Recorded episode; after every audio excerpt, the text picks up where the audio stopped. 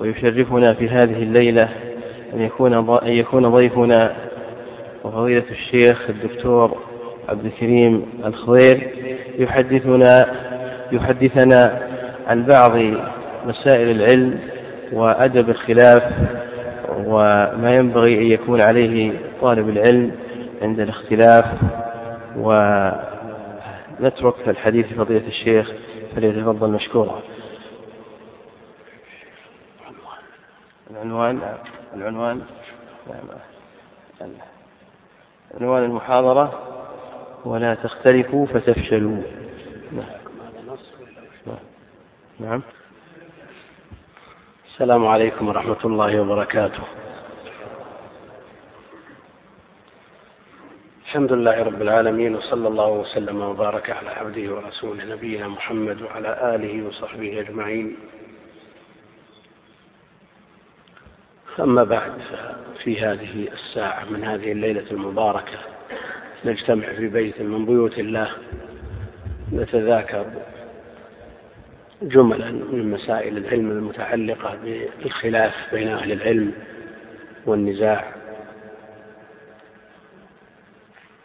المبني على الدليل وهذا هو المظنون بأهل العلم. وعنوان المحاضرة طلعت عليه أخيرا بعد الإعلان ولعل هذا سببه الاختلاف في فهم بعض الأمور أو بين الإخوان المرتبين لهذه المحاضرات وبين المكتب. أما أنا ما مر علي هذا العنوان بهذه الصيغة ولا تختلفوا فتفشلوا لأنه كأنه منزوع من نص والنص فلا تنازعوا فتفشلوا. والنصوص في هذا الباب كثيرة جدا منها ما جاء بالنزاع ومنها ما جاء في الاختلاف وكلها جاءت من النصوص الملزمة من كتاب الله وسنة نبيه عليه الصلاة والسلام. لكن اللفظ المعلن عنه لا يوجد ما يؤيده من الكتاب ولا من السنة بلفظه وإن كان المعنى موجود. الله جل وعلا قد حث على الاجتماع حث على الاجتماع. اعتصموا بحبل الله جميعا ولا تفرقوا فنهى عن الفرقة والاختلاف وحث على الاجتماع والائتلاف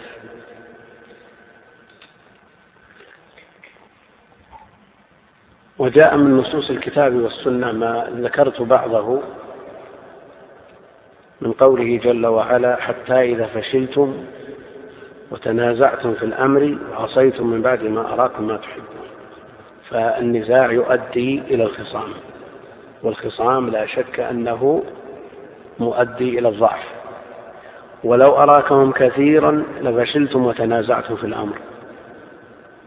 إذ هم الطائفتان منكم أن تفشلا والله وليهما وأطيعوا الله ورسوله ولا تنازعوا فتفشلوا. والتنازع والمنازعة المجاذبة ويعبر بهما عن المخاصمة والمجادلة. يقول الله جل وعلا فإن تنازعتم في شيء فردوه إلى الله والرسول.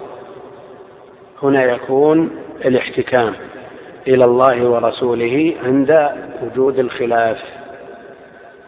فردوه إلى الله والرسول.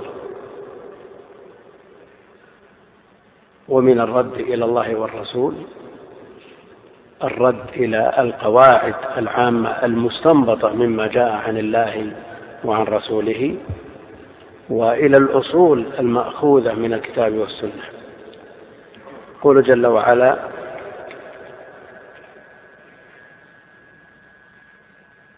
وقال تعالى فتنازعوا أمرهم بينهم وأسروا النجوى والفشل ضعف مع جبن.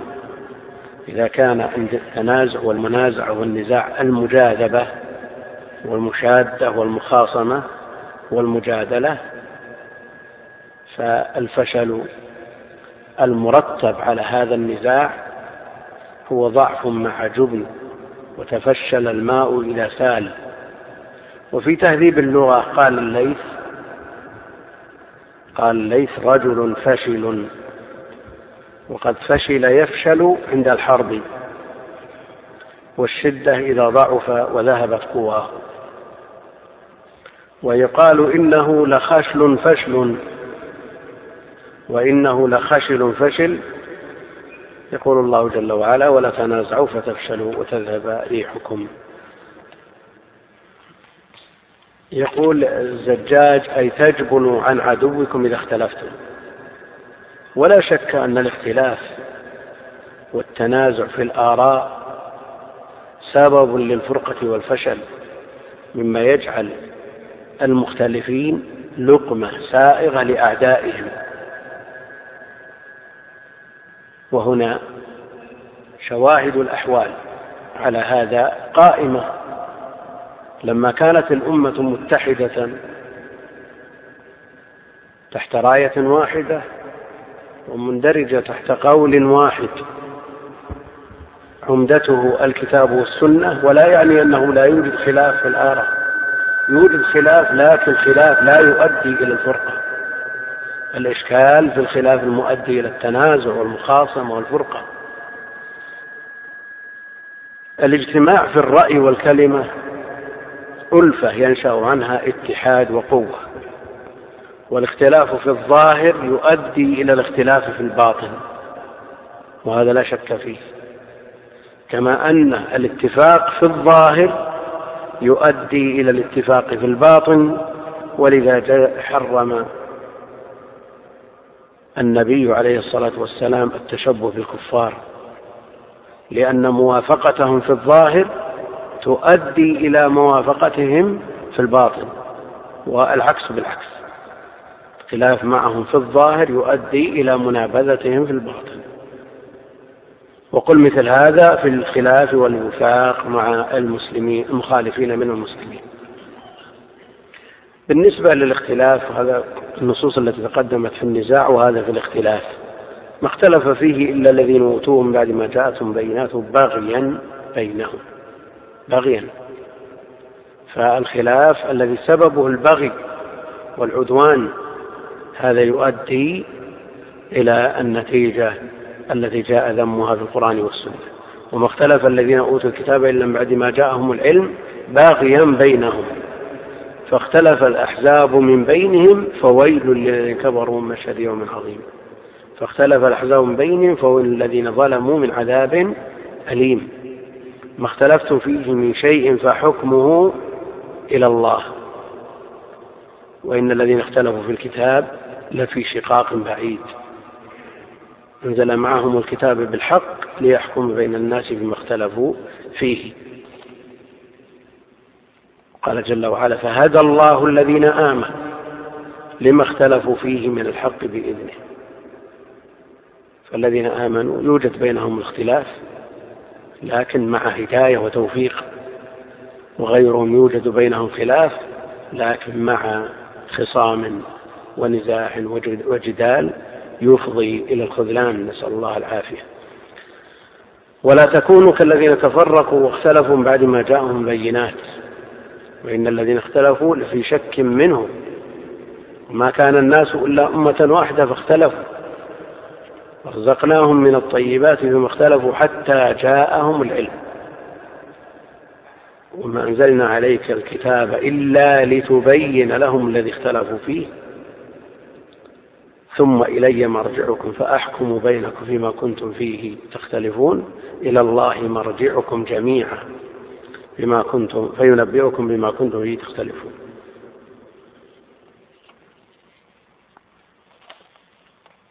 قال قد جئتكم بالحكمة ولأبين لكم بعض الذي تختلفون فيه. بعض الذي تختلفون فيه. ليبين لهم الذي يختلفون فيه. إن هذا القرآن يقص على بني إسرائيل أكثر الذي هم فيه يختلفون. إن الله يحكم بينهم فيما هم فيه يختلفون. أنت تحكم بين عبادك فيما كانوا فيه يختلفون. ولأبين لكم بعض الذي تختلفون فيه. لأنه لو بين جميع ما يختلف فيه لارتفع الاجتهاد الذي هو من نعم الله جل وعلا على هذه الأمة. الاجتهاد الذي رتبت عليه الأجور لمن تأهل له ونظر في النصوص بتجرد من غير هوى ومع ذلك فإن أصاب الحق فله أجران وإن أخطأ فله أجر واحد. لا يقال كيف هذه النصوص مع وجود الخلاف الكثير بين الصحابة فمن بعدهم. يوجد خلاف بين الصحابة في مسائل كثيرة من العلم. يوجد خلاف بين أبي بكر وعمر. يوجد خلاف بينهما وبين غيرهما. وهذا كله مبناه ومرده إلى أمور تذكر فيما بعد إن شاء الله تعالى. في المفردات الاختلاف والمخالفة أن يأخذ كل واحد طريقا غير طريق الآخر. في حاله أو قوله. الاختلاف والمخالفة أن يأخذ كل واحد طريقا غير طريق الآخر في, حاله أو قوله. يعني هذا إذا ذهب من جهة اليمين ذاك من جهة الشمال ببدنه اختلف. لكن لو سار في طريق واحد حصل الاتفاق بينهم. وقل مثل هذا في الأقوال. إذا قال هذا يجب وقال هذا يحرم اختلف.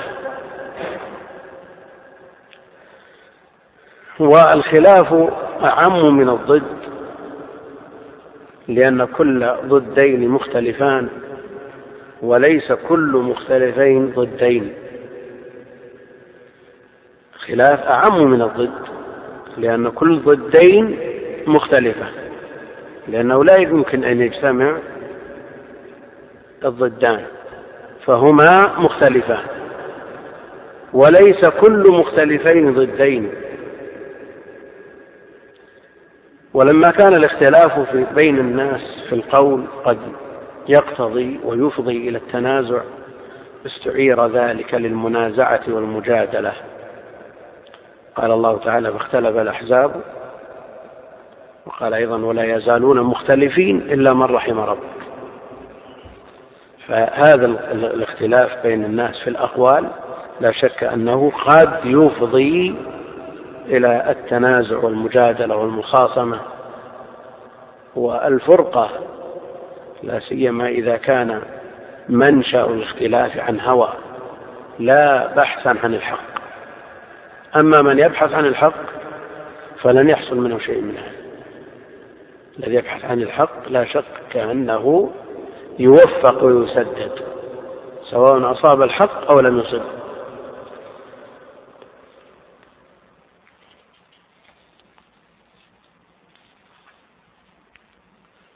جاء في الحديث اهدني لما اختلف فيه من الحق بإذنك.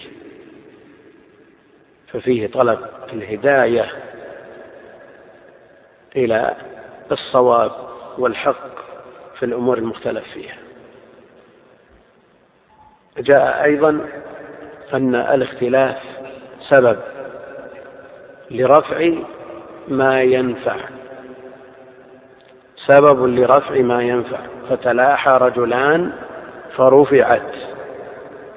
اختصم رجلان واختلفا فرفعت. يعني ليلة القدر رفع العلم بها. خرج النبي عليه الصلاة والسلام ليخبرهم فيها. لكنه تلاحى رجلان وهذا من شؤم الخلاف.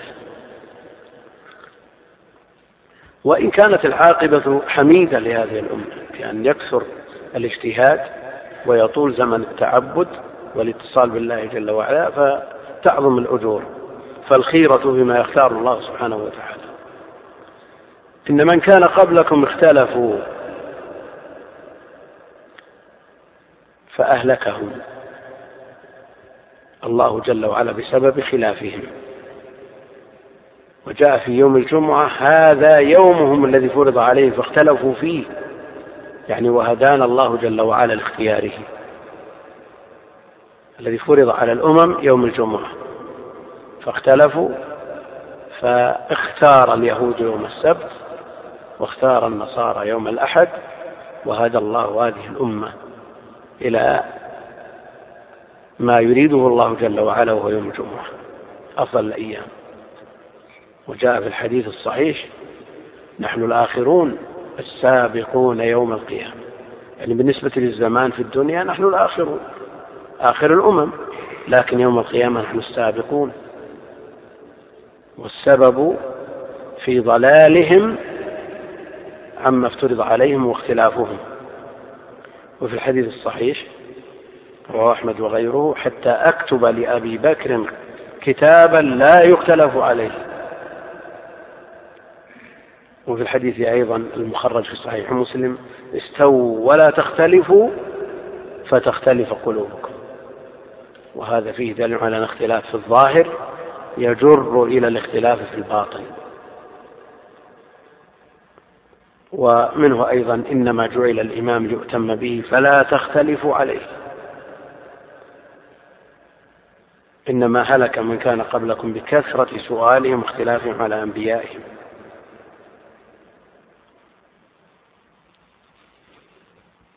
في البخاري عن علي رضي الله تعالى عنه.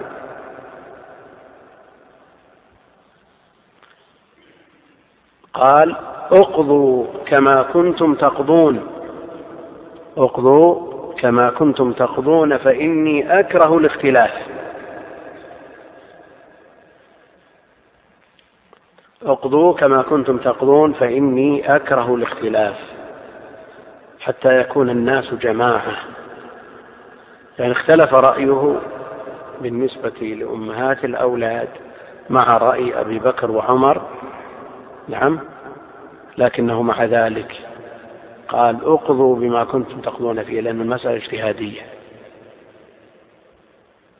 اقضوا بما كنتم.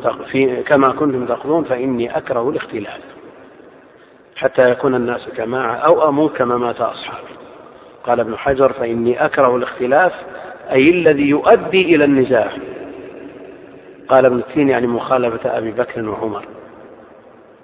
وقال غيره المخالفة التي تؤدي إلى النزاع والفتنة. ويؤيده قوله بعد ذلك حتى يكون الناس جماعة. حتى يكون الناس جماعة. جاء في خبر اختلاف أمتي رحمة. اختلاف أمتي رحمة وهذا الخبر لا أصل له ولم يوقف له على إسناد. ذكره نقد نصر المقدسي والبيهقي بغير سند وأورده الحليمي أيضا لكنه خبر لا أصل له. وهو معارض بقول الله جل وعلا ولا يزالون مختلفين إلا من رحم فدل على أن الاختلاف ليس برحم. نعم ما يؤدي إليه بعض الاختلاف المبني على الاجتهاد الذي ليس فيه معارضة ولا مصادمة لنص ثابت صريح صحيح مثل هذا قد يكون فيه سعة ورحمة لبعض الناس لا سيما بالنسبة لمن فرضه التقليد تقليد أهل العلم. إذا كان مقلدا لإمام بعينه فتبرأ الذمة بتقليده وقوله أخف من قول غيره. لكن لا يعني هذا أن للإنسان الذي فرضه التقليد سواء كان عاميا أو طالب علم مبتدئ في حكم العامي أنه يتنقل في المذاهب بحثا عن الأسهل وهذا ما يعرف عند أهل العلم بتتبع الرخص. مثل هذا لا شك أنه يخرج من الدين وهو لا يشعر لأنه ما من قول ما من مسألة إلا وفيها أقوال. فإذا كان ينتقي من هذه المسائل أسهل الأقوال هذه المسألة فيها ثلاثة أقوال لأهل العلم. قال أحمد حرام. وقال أبو حنيفة مكروه. وقال مالك جائز. يأخذ رأي مالك في هذه المسألة. جاءت مسألة بالعكس. قال مالك حرام قال أبو حنيفة مكروه قال أحمد جائز. يأخذ برأي أحمد في هذه المسألة. هل هذا هو المراد؟ مثل هذا يخرج من الدين بالكلية يتنصل عن جميع الشرائع ولا يبقى عنده إلا ما علم من الدين من بالضرورة مما اتفق عليه وأجمع عليه أهل العلم. ولهذا يقولون من تتبع الرخص تزندق. يعني يخرج من الدين وهو لا يشعر.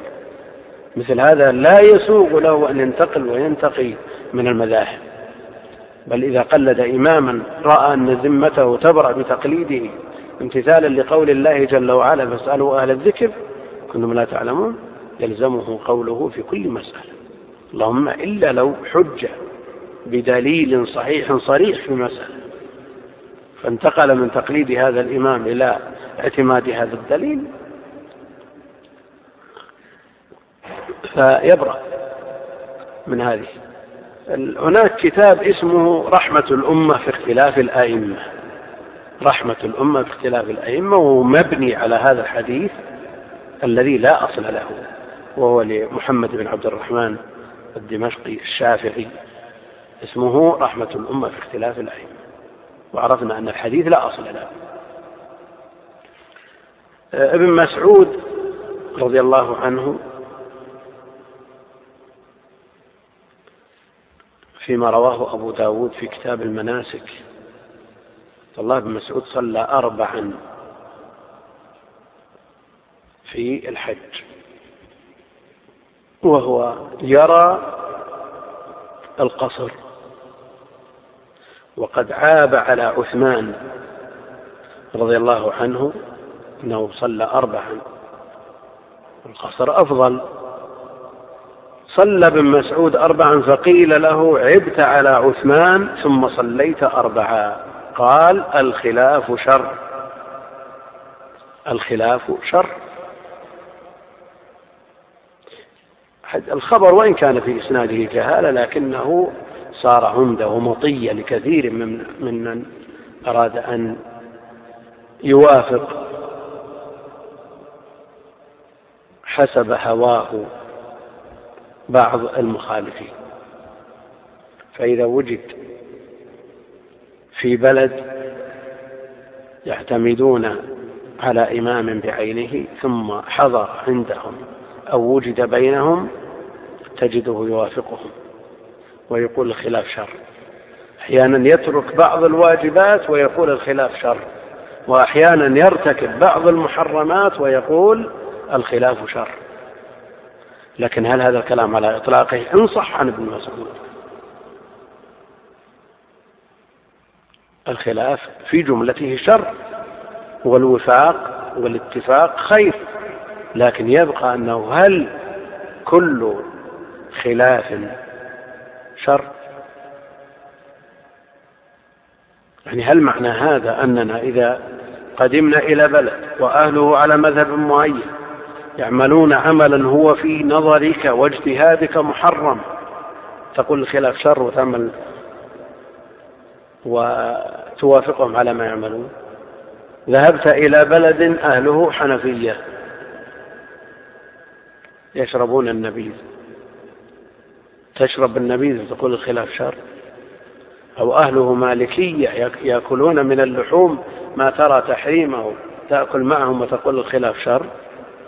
وأنت عندك الدليل الواضح الصريح على منعه وتحريمه أو تترك بعض الواجبات بناء على أن الخلاف شر.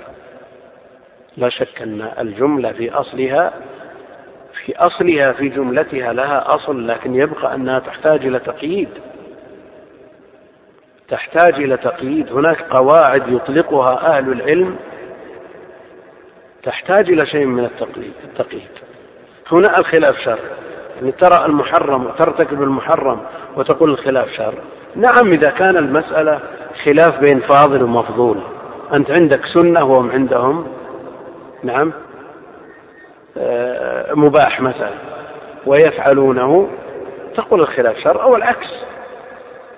هم يفعلون أمرا يرونه مباحا وأن تراه مكروه لا مانع الخلاف شر. لكن يبقى أنه لا لا احتياط فيما تعارض فيه الأقوال معارضة بينة. أن ترى واجب محرم تتفق معهم وتقول الخلاف شر. هذه لا بد من تقييدها أهل العلم يطلقون أيضا العبرة بعموم اللفظ لا بخصوص السبب ونقلوا الاتفاق على ذلك. نعم على أنه أحيانا يحتاج إلى اللجوء إلى السبب والتخصيص به لأن عموم اللفظ معارض بما هو أقوى منه. فيحتاج إلى تقييد مثل هذه القواعد التي يطلقها أهل العلم. فإذا كان الخلاف بين فاضل ومفضول وأردت أن توافقهم ارتكابا للمفضول أو كانت المسألة مسألة اجتهادية. ليس فيها نص صحيح صريح. نعم مسألة اجتهادية فلك أن ترتكب القول المرجوح لا سيما إذا كان يترتب عليه مصلحة راجحة. أما إذا كان عمدة المسألة إذا كان عمدة المسألة دليلا مرفوعا صحيحا صريحا فلا مندوحة لك من العمل به مهما ترتب عليه. والاختلاف مصدر اختلف وهو نقيض الاتفاق. يقول ابن منظور اختلف الأمران لم يتفقا. لم يتفقا وكل ما لم يتساوى فقد اختلف. والخلاف المضادة وخالفه إلى الشيء عصاه إليه أو قصده بعد أن نهاه عنه. الحديث يقول فأخالف إلى رجال لا يشهدون الصلاة. يعني أقصدهم هؤلاء الذين تخلفوا عن الصلاة يخالف إليهم النبي عليه الصلاة والسلام بمعنى أنه يقصدهم في منازلهم. والخلف والخلاف والاختلاف عند الفقهاء بمعنى عند الفقهاء بمعنى واحد. وقد يطلق على الخلاف النزاع وهذا كثير على ألسنة أهل العلم. يسمونه نزاع مع أنه جاء ذم النزاع والمنازع والتنازع. فكثيرا ما يقولون تحرير محل النزاع يعني محل الخلاف. يعني إذا قيل لك هل البسملة آية من القرآن أو ليست بآية؟ تقول أولا نحرر محل النزاع. وذلك بإخراج المسائل المتفق عليها. ثم يبقى المسائل المختلف فيها. تحرير محل النزاع تقول أجمعوا على أن البسملة آية بعض آية من سورة النمل. وأنها ليست بآية في أول براءة ثم اختلفوا فيما عدا ذلك. هنا حررت محل النزاع. وهو خلاف ويسمونه نزاع ودرجوا على هذا.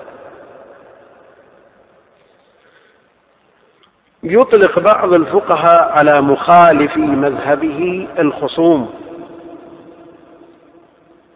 الخصوم دليلنا ودليل الخصوم. هذا موجود في كتب أهل العلم ولا ما هو موجود؟ يعني نصب الراية ما هو مبني على هذا؟ دليل الخصوم يعني المخالفين. هل نفهم من هذا أن هؤلاء العلماء الذين أطلقوا على الخلاف نزاع وأطلقوا على المخالف خصم أنهم يحملون في قلوبهم شيئا على هؤلاء المخالفين؟ أو أن هذه ألفاظ اصطلاحية درجوا عليها ولا يعني أن في قلوبهم شيئا عليهم؟ يعني أصل الكلمة قد يكون قوي جدا لكنها مع كثرة الاستعمال ولو كالألسنة لها قد يخف مدلولها العرفي. نعم. ولا معنى صاحب نصب الراية فقيه محدث. نعم هو فقيه حنفي ينتصر لمذهبه لكن يبقى أنه من أهل العلم. هل معنى هذا أنه يحمل في قلبه حقدا على خصومه فيما يقتضيه لفظ الخصومة والمخاصمة. هل هذا هل نقول أن هذا موجود أو أن نقول أن العلماء تداولوا هذه الألفاظ وكثرت على ألسنتهم وصاروا يلفظون بها ويكتبونها في مصنفاتهم من غير قصد لمعناها الأصلي.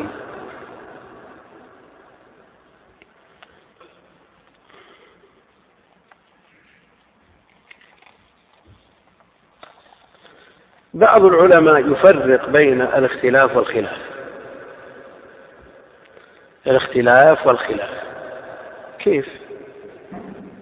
عرفنا أن الخلف والخلاف والاختلاف بمعنى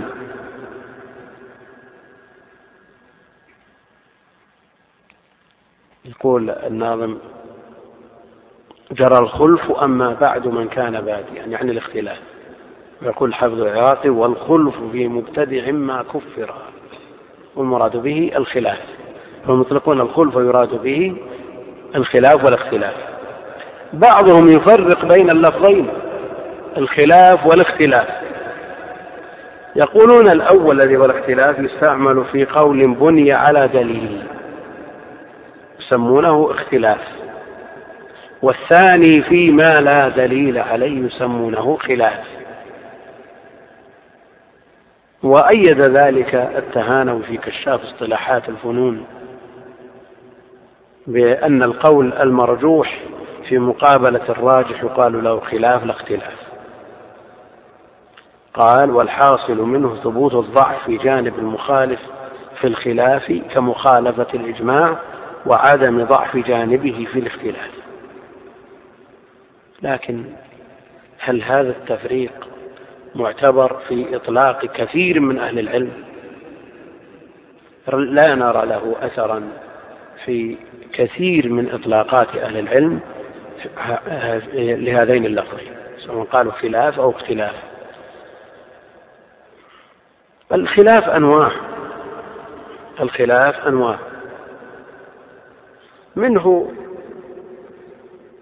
اختلاف التضاد. وهو الخلاف الحقيقي. وهو الذي لا يمكن التوفيق بين الأقوال المندرجة تحته. اختلاف تضاد. يعني حينما يقال هذا حرام وهذا واجب هل يمكن أن نستطيع التوفيق بين القولين ونعمل بالقولين؟ لا يمكن. لا يمكن أن نوفق بين هذين القولين والاحتياط في مثل هذا مستحيل. فلا بد أن يرجح هذا أو هذا لأن الاختلاف من اختلاف التضاد. هناك اختلاف تنوع وهذا يمكن الجمع بين جميع الأقوال. فمثلا ما أثر عن النبي عليه الصلاة والسلام من أدعية الاستفتاح. هل نقول نرجح بين هذه الأدعية ونعمل بواحد منها أو نقول هذا اختلاف تنوع؟ بمعنى أننا نستفتح بهذا ونستفتح بهذا ونستفتح بالثالث. وإذا عرفنا أن بعضها يقال في ظرف أو حال أو في وقت عملنا به وقل مثل هذا في صيغ التشهد. وقل مثل هذا فيما ثبت عن النبي عليه الصلاة والسلام من قول ربنا لك الحمد ربنا ولك الحمد اللهم ربنا لك الحمد اللهم ربنا ولك الحمد. هل نرجح بأن زيادة المبنى تدل على زيادة المعنى ونعتمد ما اجتمع فيه الواو واللهم لأنه أكثر. أو نقول كلها ثابتة فأحيانا نقول هذا ونقول هذا ولعل هذا هو المتجه. يعني حينما يختلف المفسرون في تفسير الصراط وفي كثير من ألفاظ القرآن ما هو من هذا النوع. خلاف تنوع. وأشار إلى هذا شيخ الإسلام وضرب له أمثلة في مقدمة التفسير.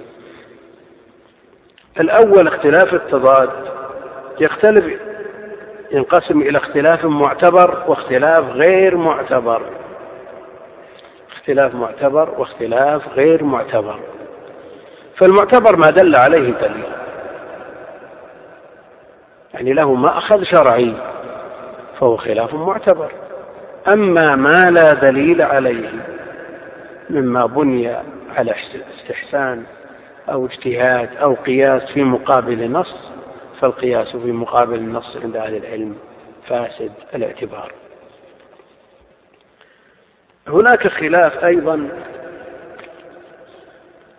يتساهل فيه أهل العلم وخلاف يتشددون فيه. فالخلاف في أصول الدين مثلا. الخلاف في أصول الدين. المسائل المتعلقة بأصول الدين وهي مسائل الاعتقاد لا تخلو إما أن يثبت اتفاق السلف عليها بحيث لا يوجد بينهم مخالف كوجود الله ووحدانيته وأسمائه وصفاته التي جاءت النصوص الصريحة بها. فهذا القسم لا يسوغ فيه الخلاف ولا يعذر فيه المخالف ويطلق عليه حينئذ مبتدع الذي يخالف في مسائل الاعتقاد التي اتفق عليها الصحابة والتابعون ومن تبعهم من سلف هذه الأمة وأئمتها. مسائل الخلاف التي مسائل الاعتقاد التي ثبت فيها الاختلاف بين السلف. وهذه في الغالب إذا كانت الأدلة محتملة. إذا كانت الأدلة محتملة للنفي والإثبات كاختلافهم في رؤية النبي صلى الله عليه وسلم ربه ليلة الإسراء. تقول عائشة من زعم أن محمدا رأى ربه فقد أعظم الفرية. وابن عباس يثبت الرؤية. فترجيح أحد القولين سائغ لكن بالدليل. بالمرجح لا عن هوى. هناك مسائل صفات مثلا يتفق أهل العلم على أنها من آيات الصفات. ويبقى وجه ربك. السمع والبصر وغيرها مما ثبتت بالنصوص القطعية من كتاب السنة هذه ليس بين سلف هذه الأمة خلاف فيها. لكن هناك آيات يختلف هل هي من آيات الصفات؟ فحينما تولوا فثم وجه الله. وهناك أيضا ما لا يقوى الدليل على إثبات الصفة به من وجهة نظر المخالف. فعلى سبيل المثال صفة العزم هل تثبت لله جل وعلا صفة العزم؟ شيخ الإسلام ابن تيمية في مجموع الفتاوى أثبت لأهل السنة في هذه الصفة قولين. قال القول الأول لا تثبت صفة العزم لله جل وعلا. لماذا؟ لأنه لم يرد فيها حديث صحيح صريح مرفوع عن النبي صلى الله عليه وسلم. والصفات توقيفية. القول الثاني وهو الأصح كما يقول شيخ الإسلام أننا نثبت صفة العزم لله جل وعلا. هل في حديث صريح الرفع؟ ما في. الباب توقيفي باب الصفات توقيفي كيف يقول شيخ الإسلام هو الأصح. فيه آثار لكن من أقواها ما جاء عن أم سلمة كما في كتاب الجنائز من صحيح مسلم فعزم الله لي فقلتها فأثبتت صفة العزم وأن الله يعزم. نعم. ولم تصرح برفعه إلى النبي عليه الصلاة والسلام لكن مثل هذا هل تقوله أم المؤمنين من غير توقيف؟ هل تدرك أم المؤمنين مثل هذا من غير أن تسمع من النبي صلى الله عليه وسلم فيه شيئا؟ يقول هذا له حكم الرفع لأنه لا يقال بالاجتهاد ولا بالرأي. ولذا أثبتوا صفة العزم بهذا الخبر ومن نفاها فله سلف. فمثل هذا يسوغ فيه الخلاف. أما ما اتفق عليه سلف هذه الأمة من الصحابة والتابعين وأئمة الإسلام فهذا لا مندوحة لأحد في أن يخالف فيه.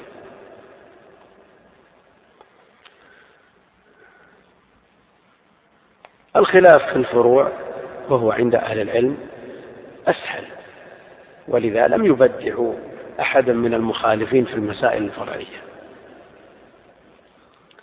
الإمام مالك رحمه الله خرج حديث ابن عمر إذا اختلف إذا تبايع أحد إيش؟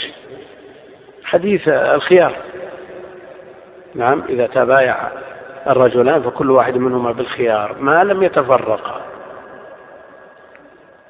نعم البيعان بالخيار نعم. البيعان بالخيار ما لم يتفرقا. ومالك يقول لا خيار.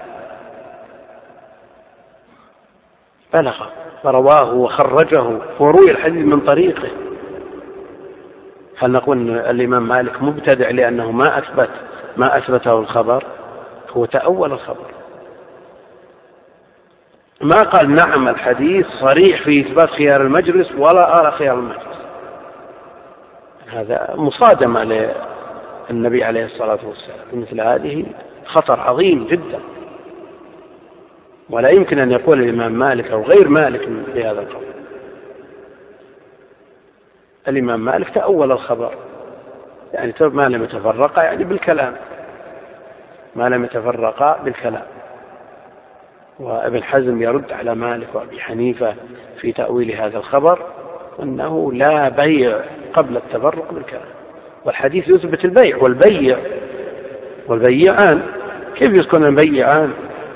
أو يكون بيعين وهما لم يتفرقا في الكلام. ما تم الإجابة والقبول. هل يسمى بيع؟ ما يسمى بيع. فقولهم ضعيف مرجوح. ولذا قال ابن أبي ذئب ينبغي أن يستتاب مالك. لماذا؟ لأن تأويله للخبر ضعيف. نعم هو متأول وله أدلة أخرى يدعم بها قوله ويرى أن الحديث معارض بأدلة أخرى وهو إمام من أئمة المسلمين نجم السنن وإمام دار الهجرة لا أحد يطعن فيه.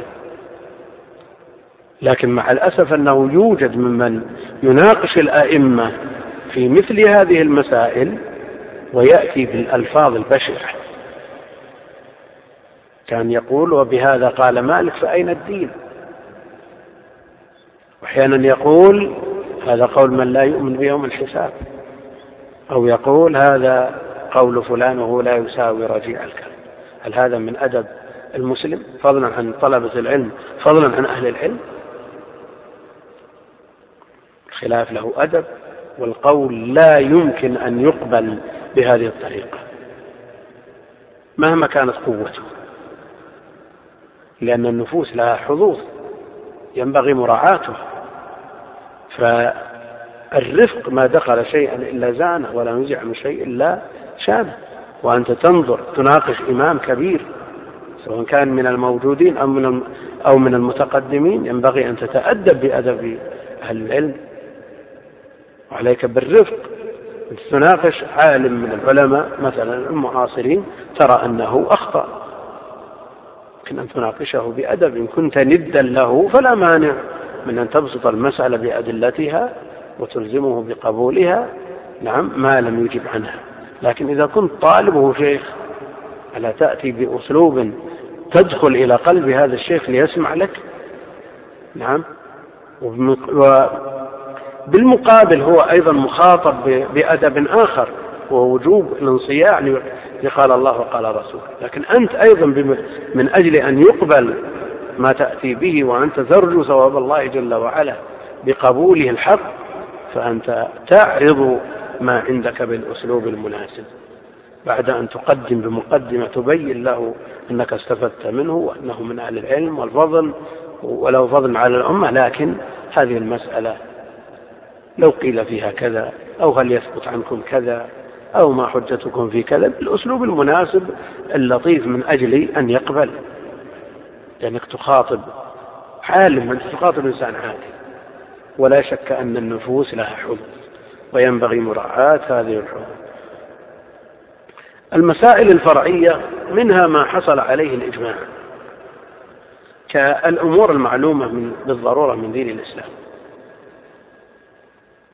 فهذه لا يسوغ الخلاف. فيها ولا يجوز الخلاف فيها بل بعضهم أو كأنهم يطبقون على أن من أنكر أمرا معلوما من الدين بالضرورة أنه يكفر. يعني لو قال بتحريم الخبز مثلا. نعم. ولا تأويل له سائر. يعني لو قال هذا خبز لا يجوز حرام أكله. طيب ليش حرام؟ قال نعم فيه فيه تعفين معفن فهو ضار. نقول نعم هذا مقبول. لكن خبز لا ضرر فيه ونظيف ولا إشكال فيه أو تمر لا يضر. إذا إذا حرمه وقد ثبتت النصوص القطعية بإباحته عند أهل العلم يكفر. نقول مثل هذا لو أباح أمرا معلوما من الدين بالضرورة لو أباح الزنا أو أباح شرب الخمر وهو ممن لا يخفاه مثل هذا فإنه يحكم بكفره عند أهل العلم وإن كانت مصنفة ضمن المسائل الفرعية. الفروع الاجتهادية التي قد تخفى أدلتها. الفروع الاجتهادية التي قد تخفى أدلتها. هذه هذه المسائل وهذه الفروع الخلاف فيها واقع في الأمة قديما وحديثا. ولن يرتفع مثل هذا الخلاف. لن يرتفع مثل هذا الخلاف. خلاف واقع بين الصحابة. لاختلاف الفهوم أو فيما يتعلق بالأدلة على ما سيأتي. هذه الخلاف موجود ولا تثريب على من خالف. ويعذر المخالف حينئذ لخفاء الأدلة أو لتعارضها أو الاختلاف في ثبوتها كما سيأتي التفصيل لكن من ترجح عنده قول بدليله لا يسوغ له مخالفته. بل عليه أن يعمل بما ترجح عنده وما يدين الله به معتمدا على الدليل الذي هو عمدة المسألة. يقول شيخ الإسلام لا شك أن ما يحتاج المسلمون إلى معرفته فإن الله جل وعلا نصب على الحق فيه دليلا. ما يحتاجه المسلمون يحتاج المسلمون إلى معرفته هذا لا شك أن الله جل وعلا قد نصب على الحق فيه دليلا. لكن هذا الدليل المنصوب لمعرفة الراجح من المرجوح قد يدركه بعض أهل العلم دون بعض. وهذا لتعظم الأجور المرتبة على الاجتهاد. وإلا لو كانت المسائل كلها أدلتها قطعية لا تحتمل ما صار للاجتهاد مجال الذي رتبت عليه الأجور ورفع بسببه درجات أهل العلم. أسباب الخلاف شيخ الإسلام رحمه الله تعالى له رسالة في الباب اسمها رفع الملام عن الأئمة الأعلام. رفع الملام عن الأئمة الأعلام وهي مطبوعة مرات وتداولها الناس ويتداولها أهل العلم وطلاب العلم. وهي جديرة وحرية بالعناية والاهتمام من قبل طلاب العلم. وهناك كتب أخرى في الباب منها الإنصاف في التنبيه على أسباب التي أوجبت الاختلاف بين المسلمين في آرائهم لأبي محمد عبد الله بن محمد بن السيد بطليوسي أندلسي توفي سنة 21 و500 وهناك أيضا الإنصاف في بيان أسباب الخلاف للدهلوي. وهناك مشاركات للمعاصرين أيضا جمعوا فيها من أقوال المتقدمين ما ينفع في هذا الباب. إذا اطلعنا على هذه الكتب حذرنا الأئمة. ولذا يقول شيخ الإسلام في كتابه الذي سماه رفع الملام. رفع الملام يعني لا تلوم عن الأئمة الأعلام. فاللوم مرفوع عنه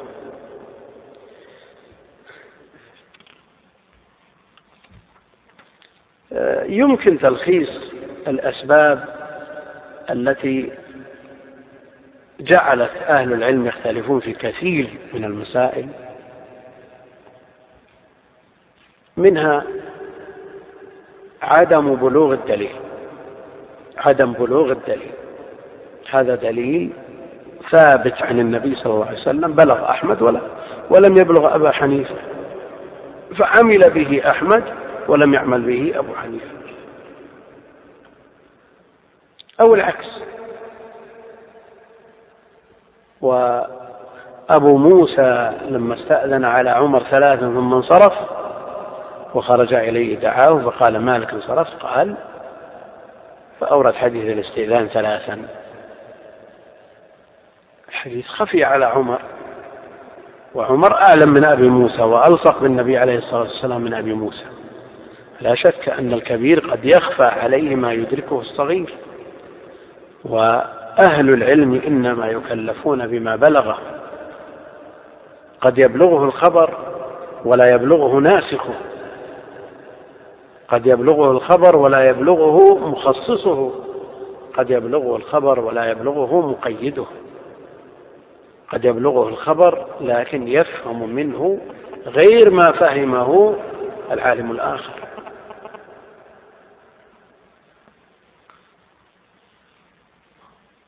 عرفة كلها موقف وارفعوا عن بطن عرنة الجمهور على أن بطن عرنة ليست من عرفة والوقوف فيها غير مجزئ. وعند المالكية أنها من عرفة والوقوف فيها مجزئ وكلهم يستدلون بهذا الحديث. كلهم بلغهم الخبر كيف يستدلون؟ أحد يقول لا يجزي وأحد يقول يجزي. والدليل واحد. نعم. ارفعوا عن بطن عرف. الذين يقولون إنه ليس من عرف والوقوف لا يجزئ فيه. قالوا النهي ارفعوا الأمر بالرفع ومقتضاه النهي عن الوقوف فيه. فدل على أنه ليس من عرفه لأن عرفة كلها موقف لأنه لو كان من عرفة لكان جزءا منها. نعم. وعرفة كلها موقف ولو كان منها لما أمرنا بالرفع عنه. والمالكية يقولون لا.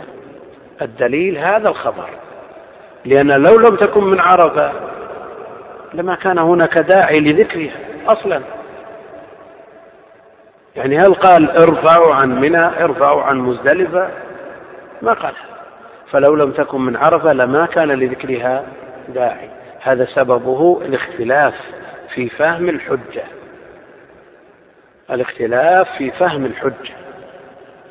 لكن ينبغي أن يكون الفهم مقيد بفهم من؟ بفهم الصحابة بفهم أهل العلم الذين لهم خبرة ودربة ومعرفة ومزاولة ومعاناة للنصوص. يأتي شخص غريب لا يحفظ شيء من النصوص. ولم يتعامل مع النصوص لا من قريب ولا من بعيد. وليس له فيها قبيل ولا دبير ثم يأتي يقول أنا وش المعنى؟ أنا أفهم منها مثل ما يفهم الأئمة. نقول لا.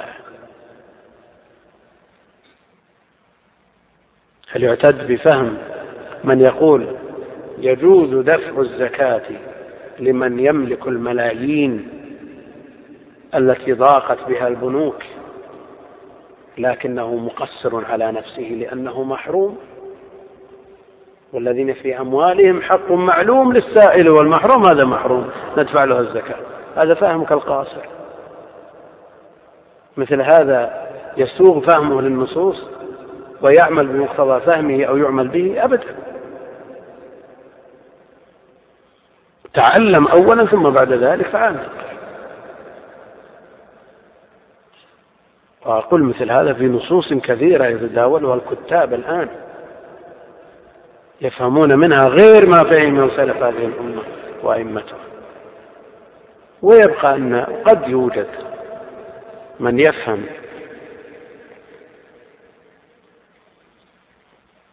من النص ما قد خفي على من قبله.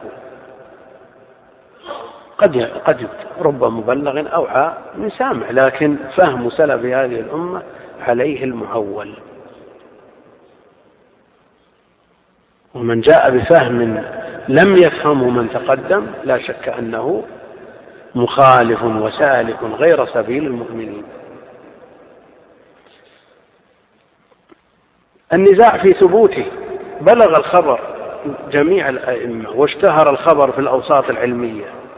لكنهم اختلفوا. منهم من يقول هذا الخبر ثابت ومنهم من يقول الخبر ضعيف.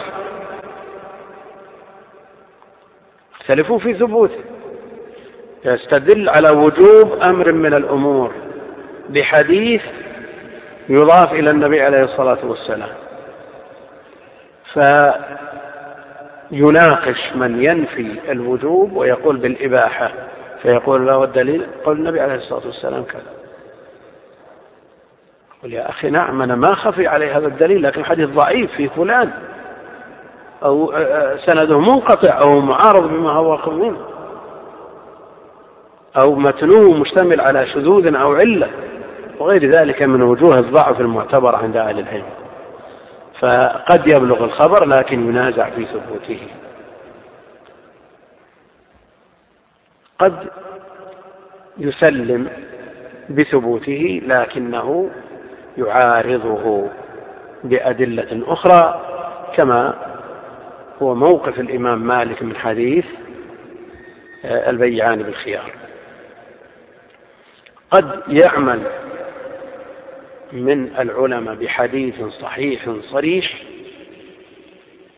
ثم يعارضه غيره بدليل صحيح صريح. نعم. مدعيا أن دليله ناسخ لدليل الآخر. وقد يكون الأمر كذلك.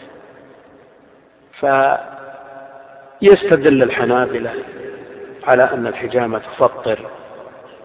أفطر الحاجم والمحجوم حديث شداد بن أوس. يرد عليهم الشافعية بأن النبي عليه الصلاة والسلام احتجم وهو صائم. ورأوا أن هذا متأخر لأنه في حجة الوداع وذاك عام الفاتح. المقصود أن مثل هذه الأمور معاذير لأهل العلم في خلافهم.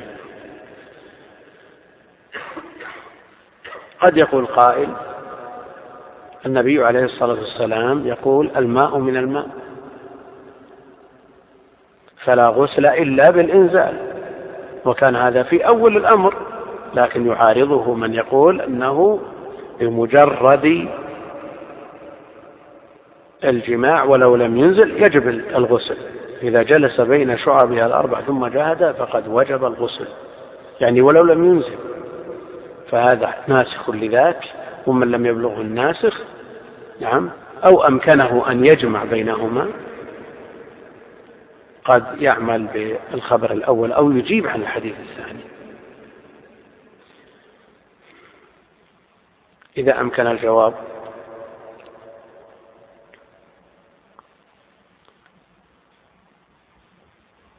اعتقاد التخصيص.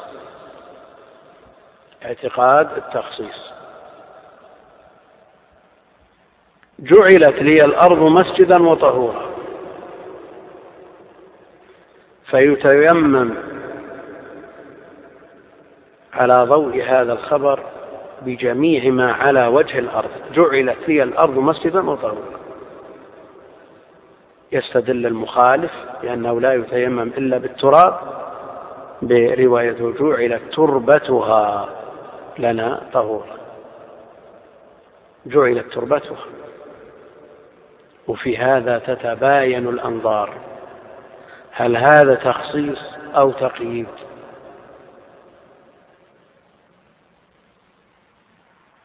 فإذا قلنا تخصيص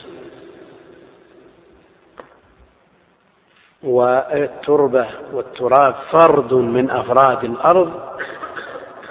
قلنا أن أن ورود الخاص في مثل هذا الموضع بحكم موافق لحكم العام لا يقتضي التخصيص وإنما يذكر الخاص للعناية بشأنه والاهتمام به.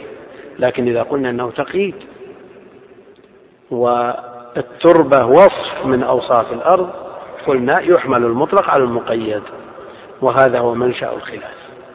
والمسألة في غاية الدقة. اعتقاد الخصوصية يستدل مستدل بعموم حديث للنبي عليه الصلاة والسلام ولأمته. فيأتي العالم الآخر ويقول لا هذا لا يتناول الأمة بل هذا خاص بالنبي عليه الصلاة والسلام. ولا يوجد دليل ولا هذا خاص به بدليل أنه فعل بعد أن نهى. يقول مثلا على سبيل المثال جاء في الحديث غطي فخذك فإن الفخذ عورة. وجاء النبي عليه الصلاة والسلام في حديث أنس في الصحيح حسر النبي صلى الله عليه وسلم من فخذه. إذا قال الفخذ عورة قال الثاني حسر النبي عليه الصلاة والسلام من فخذ. قال الأول أن هذا خاص بالنبي عليه الصلاة والسلام بدليل أنه أمر بالتغطية وفعل ما يخالف هذا الأمر فنحمله على الخصوصية. والخصوصية والحمل على اختصاصه بالحكم لا بد له من دليل. فينظر في الأدلة الأخرى هل فيها ما يشير غير مجرد فعله عليه الصلاة والسلام.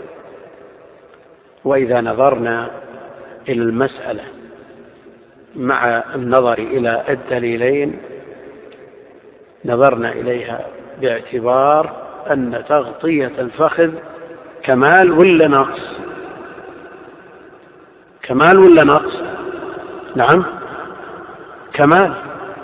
هل يقال النبي عليه الصلاة والسلام يتسامح معه في فعل النقص ويطلب من الأمة الكمال؟ ممكن هذا؟ لا لا يمكن. إذا هذا المسلك ضعيف.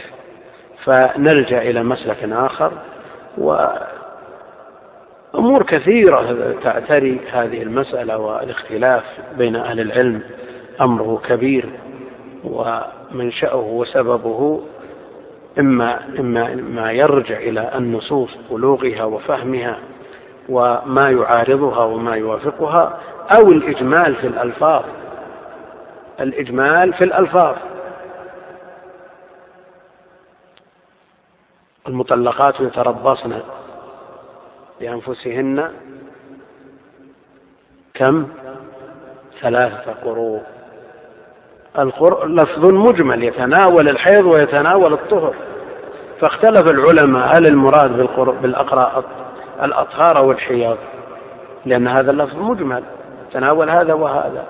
فمنهم من رجح الطهر ومنهم من رجح الحيض بناء على هذا الإجمال. الاختلاف في القواعد القواعد الأصولية. كل إمام عنده قواعد استنبطها من نصوص الشريعة. فقد تكون هذه القواعد نعم يندرج تحتها فروع كثيرة جدا لكن يأتي من النصوص الخاصة لبعض المسائل المندرجة تحت هذه القاعدة. أو تكون هذه القاعدة معارضة بقاعدة مثلها. اللهم صل وسلم.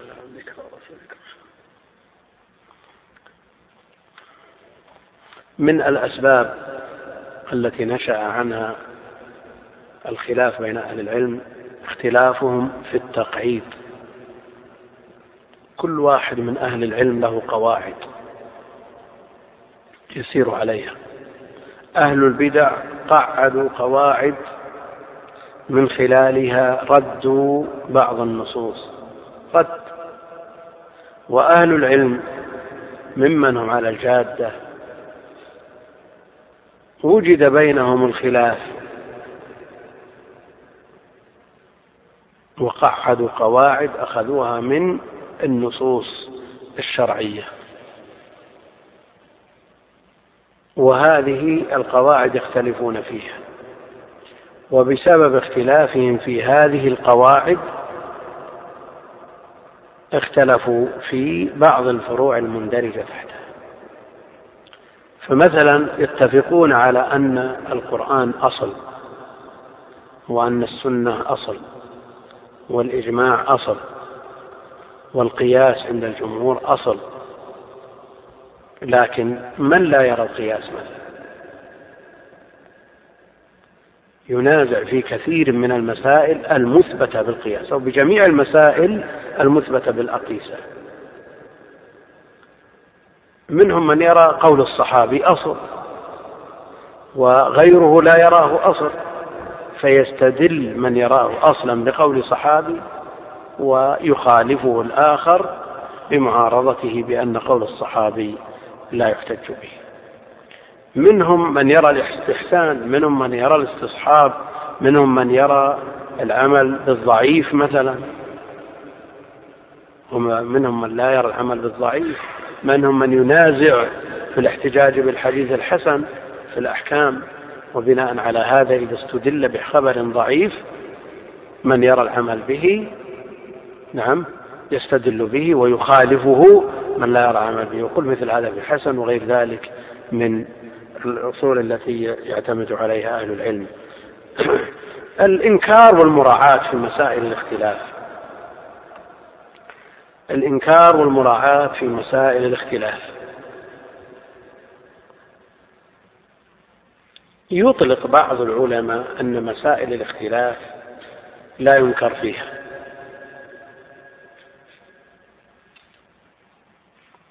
لا إنكار في مسائل الاختلاف وإنما الإنكار في المسائل التي اتفق عليها.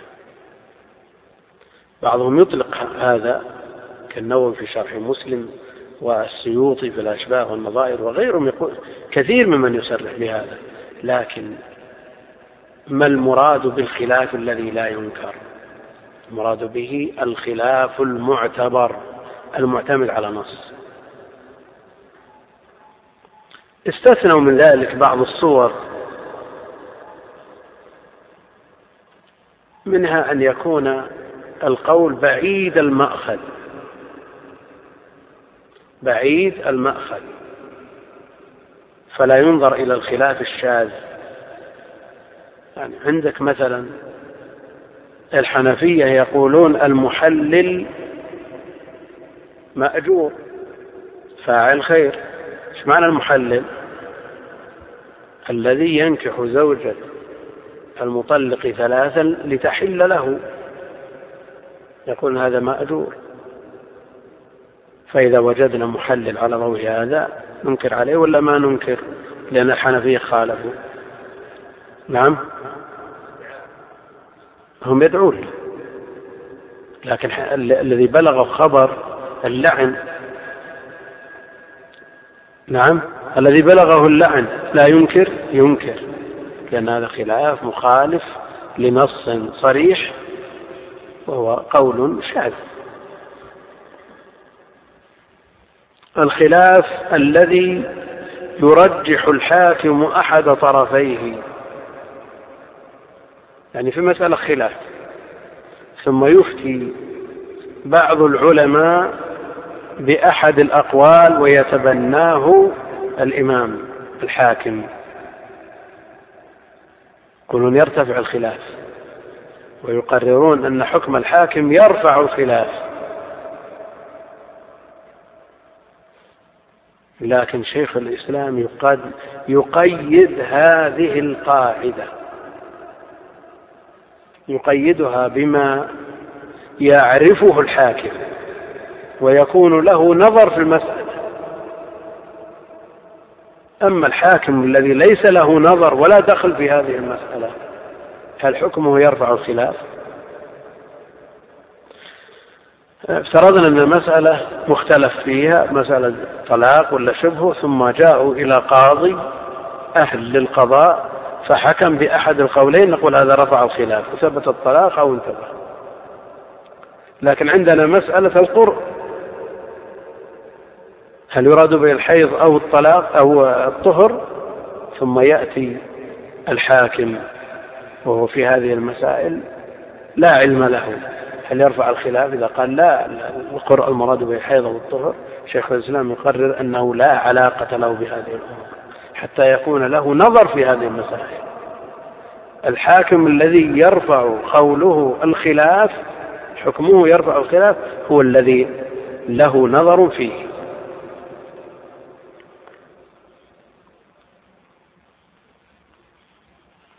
إذا عمل الناس في بلد في بلد ما على قول معتبر له دليل ومشوا عليه. ثم جاء من جاءهم ليريد أن يرفع هذا القول ويوجد فيهم شقاق ونزاع وإن كان قوله معتبر ومعمول به في جهات أخرى مثل هذا لا يلتفت إليه. لا سيما إذا كان العمل هم على عمل فيه احتياط. فمثلا قد يقول قائل عندنا الحجاب بتغطية الوجه في هذه البلاد هو المعمول به. وهو المعمول به في جميع أقطار المسلمين قبل قبل مئة عام. قبل أن يتسلط الاستعمار على المسلمين. هو المعمول به في جميع أقطار المسلمين تغطية الوجه. ثم يأتي من ينازع ويقول الوجه في خلاف مثل هذا الخلاف لا يلتفت إليه.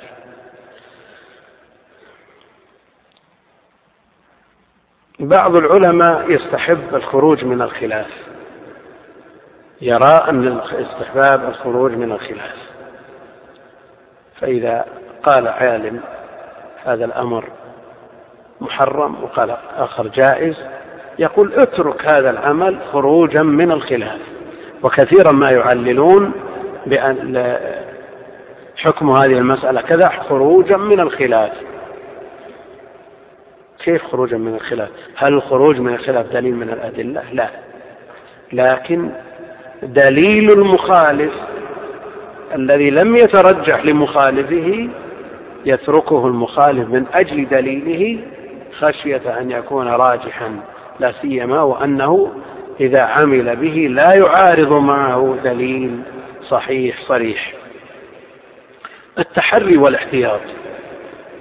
التحري والاحتياط. بعض الناس يقول نفعل هذا احتياطا. في بعض المسائل لا يمكن الاحتياط فيها طيب رضاع مشكوك فيه. قالت امرأة والله أنا رضعت فلانة لكن ما أدري أنا رضعت مرتين ولا ثلاث ولا خمس. هذا يمكن الاحتياط لا يتزوجها من له صلة بهذه المرأة. نعم. ومع ذلك لا تكشف لهم مراعاة لطرفي المسألة وهذا يمكن فيه الاحتياط ولذا قال النبي عليه الصلاة والسلام هو لك يا عبد بن زمعة واحتجبي منه يا زمعة. نعم. احتياط. لكن إذا أدى الاحتياط إلى ترك مأمور أو فعل محظور فشيخ الإسلام رحمه الله تعالى يقول الاحتياط في ترك هذا الاحتياط.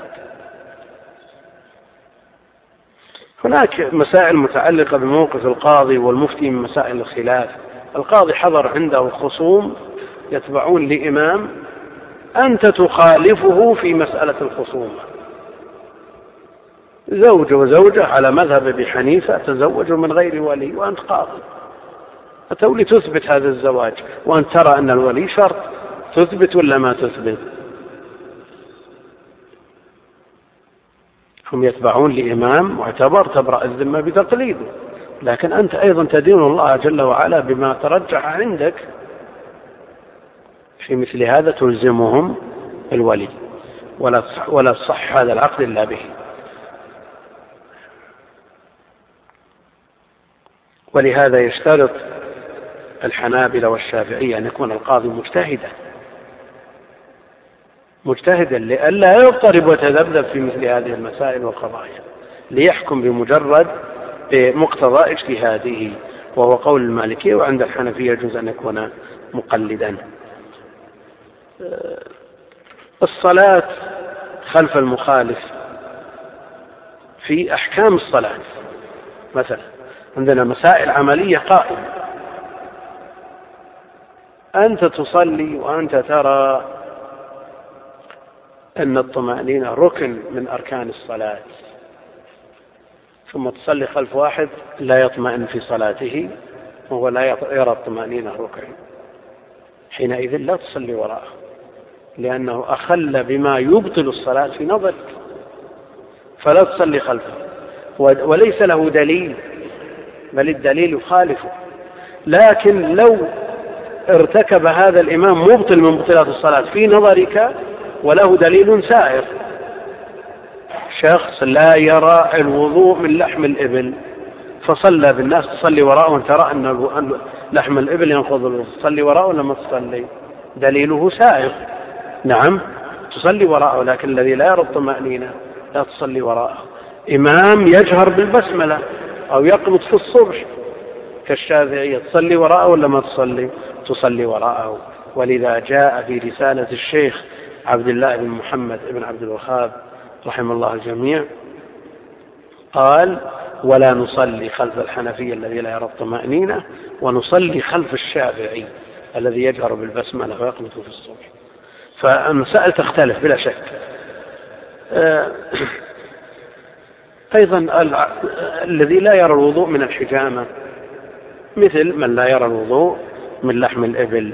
سئل الإمام أحمد عمن رأى الإمام قد احتجم ثم قام إلى الصلاة ولم يتوضأ أتصلي خلفه. فقال كيف لا أصلي خلف مالك وسعيد بن المسيب؟ يعني أئمة لهم أدلتهم فمراعاة الإمام للمصلين لمن خلفه. إذا كانوا يخالفونه في أحكام الصلاة. أهل العلم بعضهم يرى ارتباط الوثيق بين المأموم والإمام فيقرر أن صلاة المأموم تبطل ببطلان صلاة إمامه. فتبعا لهذا هل يراعي المأموم من خلفه أو لا يراعيهم؟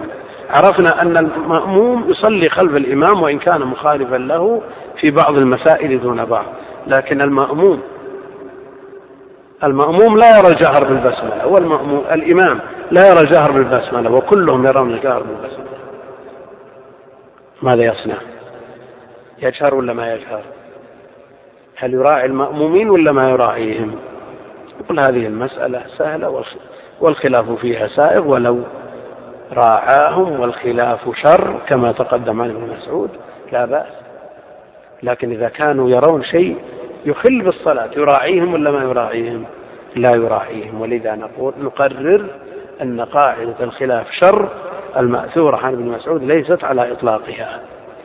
فتقبل في بعض المسائل دون بعض والمسألة كبرى وتحتاج إلى دورة ما هم محاضرة.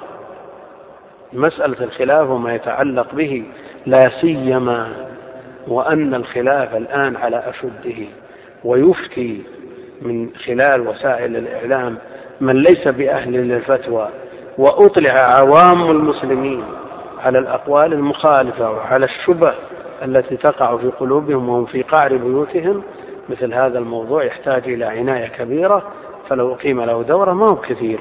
فأطلع العوام على الخلاف. فحصل عندهم شيء من الاضطراب. وكثير منهم نسب هذا الاختلاف إلى اختلاف الدين. فيرون أن الدين تغير.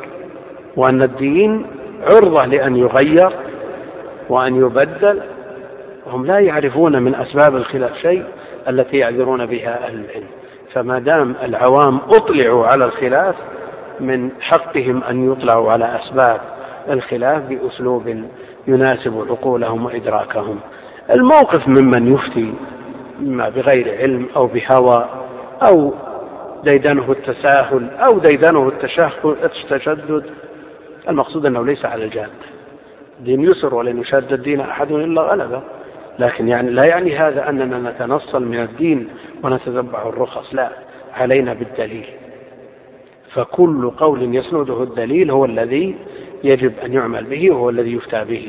مع الأسف أن القنوات وغيرها من وسائل الإعلام مكنت بعض الناس من القول على الله بغير علم وهذه كارثة.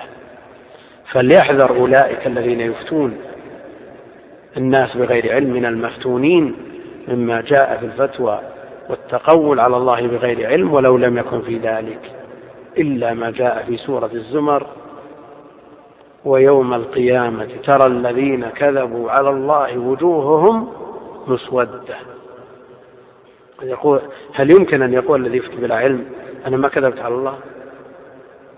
ولا تقولوا لما تصف ألسنتكم الكذب. هذا حلال وهذا حرام. بل يدخل في هذه المسألة دخولا أوليا. وقد أخبر النبي صلى الله عليه وسلم إن الله لا يقبض العلم انتزاعا ينتزعه من صدور الرجال ولكن يقبضه بقبض العلماء. نرى تطاول بعض من لا علم عنده أو لم يتمكن ولم يرسخ قدمه في العلم أو يفتي بهوى نرى تطاولهم بعد قبض بعض العلماء. فكيف لو قبض أهل العلم ولم يبقى إلا أمثال هؤلاء الذين يفتون بالهوى؟ نسأل الله السلامة والعافية.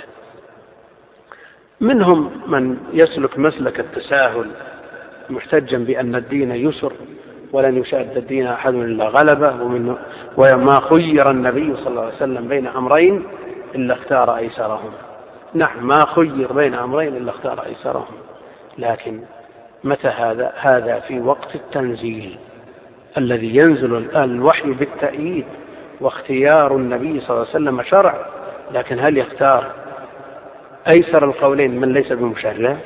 هذا مثل ما ذكرنا هذا تتبع للرخص ومثل هذا يخرج من الدين بالكلية وهو لا يشعر. فمثل هؤلاء يجب أن يمنعوا من الفتوى والتقول على الله بغير علم. والله المستعان. وصلى الله وسلم وبارك على عبده ورسوله نبينا محمد وعلى آله وصحبه أجمعين.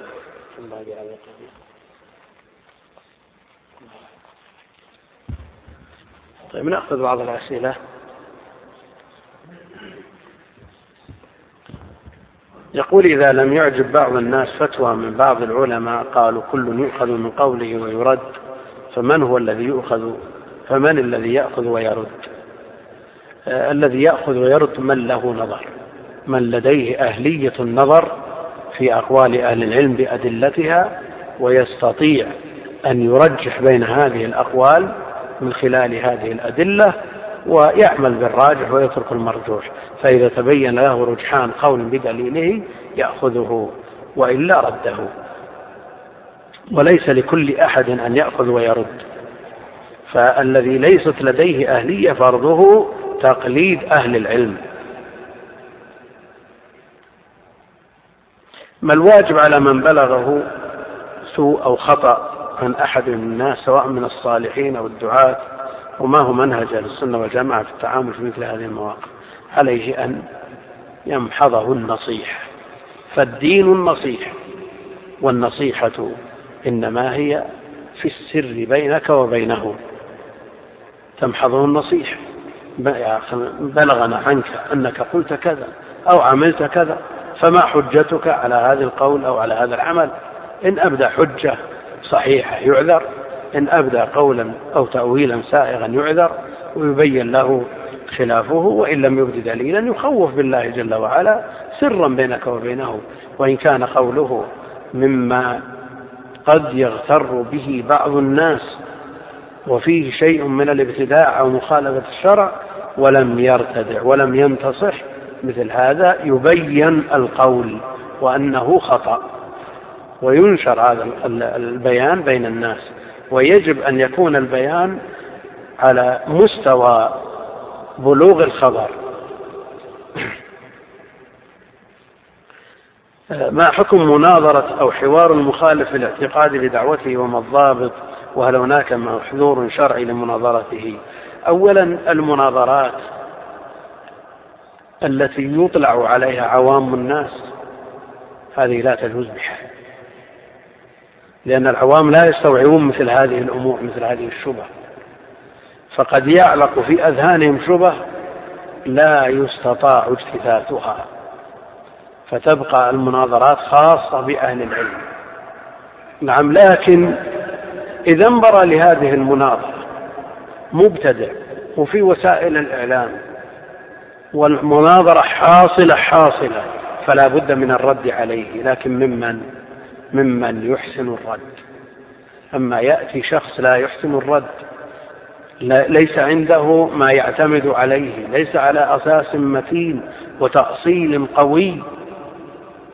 تأصيل علمي قوي مثل هذا إذا ضعف نسب ضعفه إلى ضعف مذهبه. نسب ضعفه إلى ضعف مذهبه مثل هذا لا يجوز. آه، أيضا مع العلم ينبغي أن يكون المناظر حاضر البديهة بعض الناس عنده علم لكن إذا احتيج إلى هذا العلم غاب عن ذهنه فإذا أوى إلى فراشه تذكر مثل هذا ما يصلح يناظر أبدا.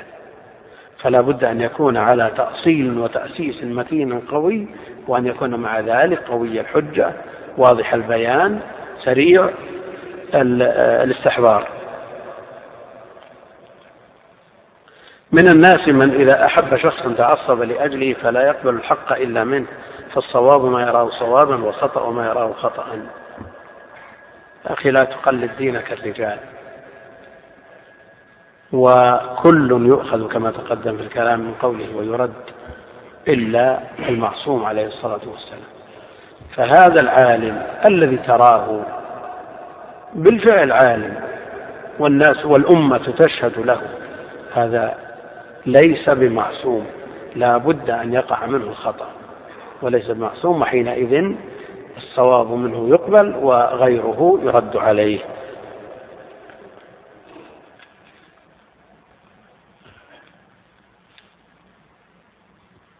يقول ظهر في الآونة الأخيرة ظاهرة التحزب حتى أصبح البعض من طلاب العلم لا يسلم ولا يرد السلام على المخالف في الوجهة في محكو ذلك.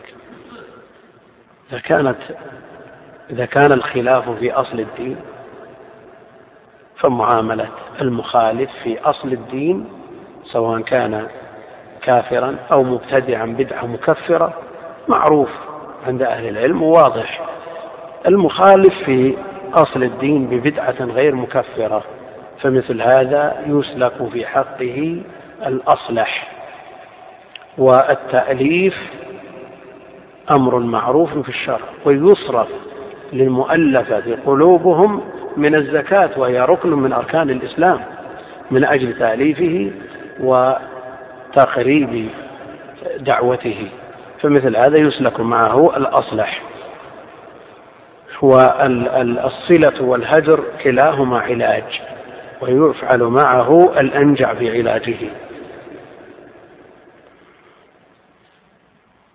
وأما ما ظهر بين طلاب العلم مع الأسف الشديد من الجفاء فمثل هذا لا شك أنه من التحريش الذي رضي به الشيطان لأنه قد يكون بين اثنين لا اختلاف بينهما.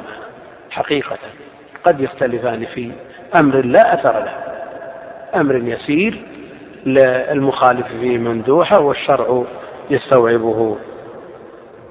ما المقصود بتجديد الخطاب الديني وما ضابطه الشرعي تجديد الخطاب الديني نسمعه كثيرا في الأيام الأخيرة والمراد به آه، مخاطبة الناس بما يناسب العصر وتطورات العصر والناس لا بد أن يغير معهم الخطاب سواء كانوا من الموافقين أو المخالفين والتغيير والتجديد إذا كان في حدود ما يبيحه الله ورسوله فهو مقبول وإلا فلا. والله أعلم. وصلى الله وسلم وبارك على عبده ورسوله نبينا محمد وعلى آله وصحبه أجمعين. نشكر لفضيلة الشيخ عبد الكريم الخضير هذه المحاضرة القيمة المؤصلة دليلا ونسأل الله يجعل ذلك في حسنات الجميع وفي حسناته. وبالنسبة للأسئلة الحقيقة وردت إلينا أسئلة كثيرة جدا ولم يتسع الوقت لعرضها على فضيلته ولكن آه، سيكون هناك إن شاء الله لقاء مفتوح. في يوم الجمعة في نفس يوم الجمعة مغرب الجمعة القادم إن شاء الله لمعالي الشيخ آه، صالح الفوزان. وحول هذا الموضوع فلعلنا نعرض هذه الأسئلة إن شاء الله على على معاليه. وفق الله الجميع لما يحب ويرضى وصلى الله وسلم على نبينا محمد وعلى آله وصحبه أجمعين.